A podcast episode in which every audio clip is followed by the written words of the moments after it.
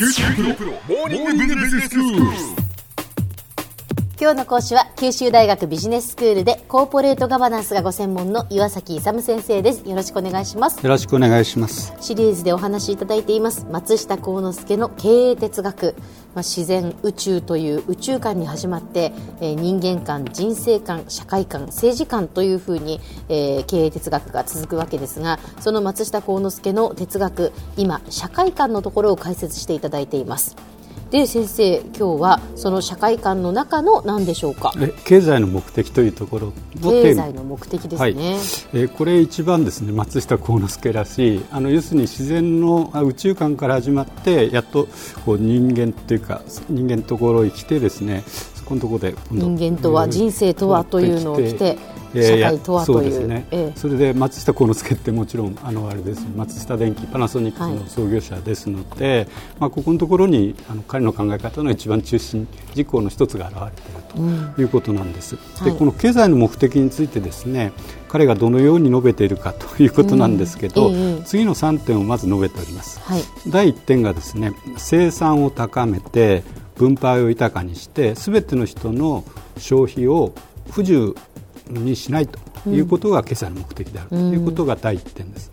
で第2点はですねこれ非常に松下幸之助らしいんですけど自然の断りですねを元として経験と体験を生かして、まあ、今日の知識を高めていくところに、まあ、適正な経済の仕組みが生まれてくるということです。うん、でこれだから自然の断りをベースとしてですねあのそれに人間の経験とか体験を織り込んでいい良い形でですね経済の仕組みを作っていくということが非常に重要である、はい、第3番目なんですけども貧困は財百であると、うん、まあ、これを哲学の一つ重要な哲学の一つにしています。で我々はですね常に経済の仕組みを向上させて生産と消費を限りなく高めていってこの貧困を除去し繁栄の社会を作り上げることに、まあ、最善を尽くさなければならない。というふうに言っております。はい。経済が良くなるか悪くなるかっていうのはもう皆さんご存知のように反映するか否かの分岐点ですよね。はいはい、でこのためには、まあえー、っと経済の目的としてですね生産をももちろん高めていかなくちゃいけないしで分配も豊かにしていかなくちゃいけない。ただ分配を豊かにするときこれ公平に分配しないといけないということでですねあの持ってる人だけの方に分配がいくような仕組みではまずいということで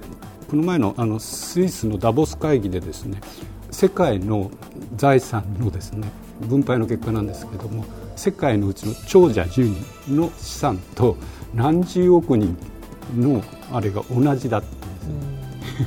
そのうちのベスト67番目ぐらいまでがあのアメリカ人なんですだからアメリカをベースとした経済の考え方ってあるんですけどそれってやっぱりすごく貧富の格差があって分配が適正になされていないということの現実が見えているということなんですね、はい、まあ、そこにちょっと戻るんですけども、分配もこう豊かで正しくしていかなくちゃいけない。正しい分配が必要だとで全ての人があの消費に不自由しないことということなんですけど、まあ、世界を見ると分かるようにですねやっぱりこう飢餓の状態の人が何十億人いっているわけですよね、だからそういうところを見るとそれでまあ片やですねすごく金持ちがいると、ね、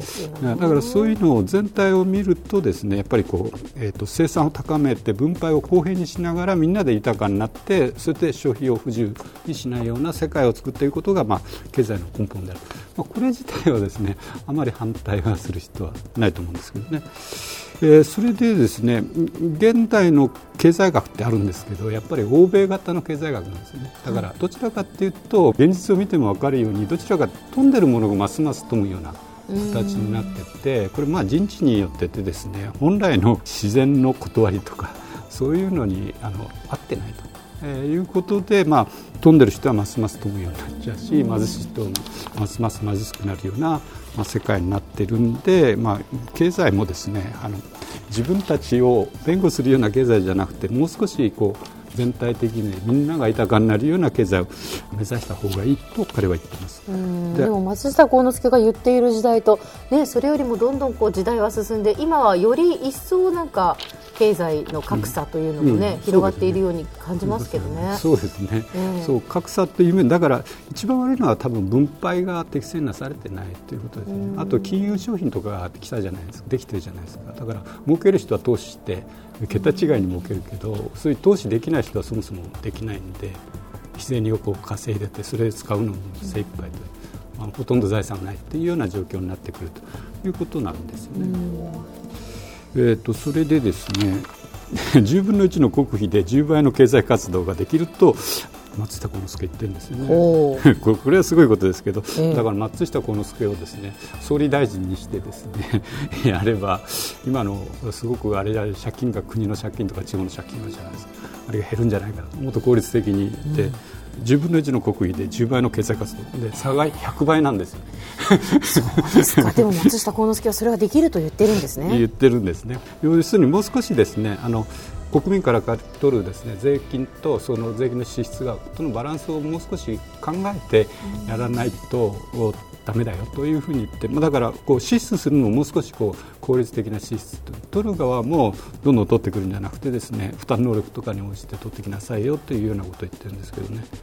えーと、それでですね彼はですねできる限りも生産と消費を高めていくと。それがまあ人生を豊かにするんだという立場になっています。はい。でこれはですね特にあの戦後ですね物が不足した敗戦から復興してますので、まあ、そういう時の思想が出ている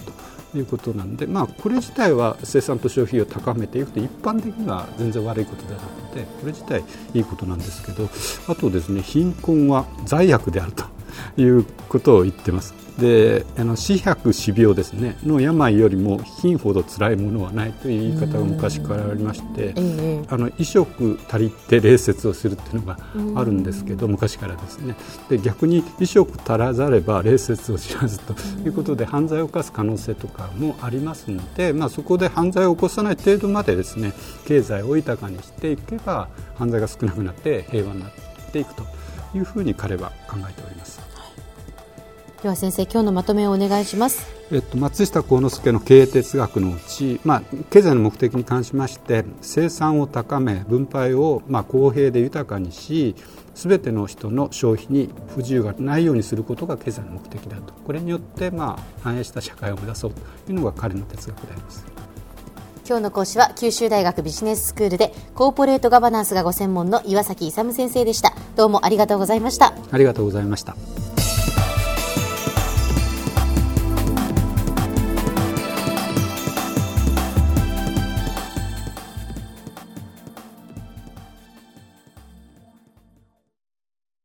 QT PRO は通信ネットワーク、セキュリティ、クラウドなど QT ネットがお届けする ICT サービスです。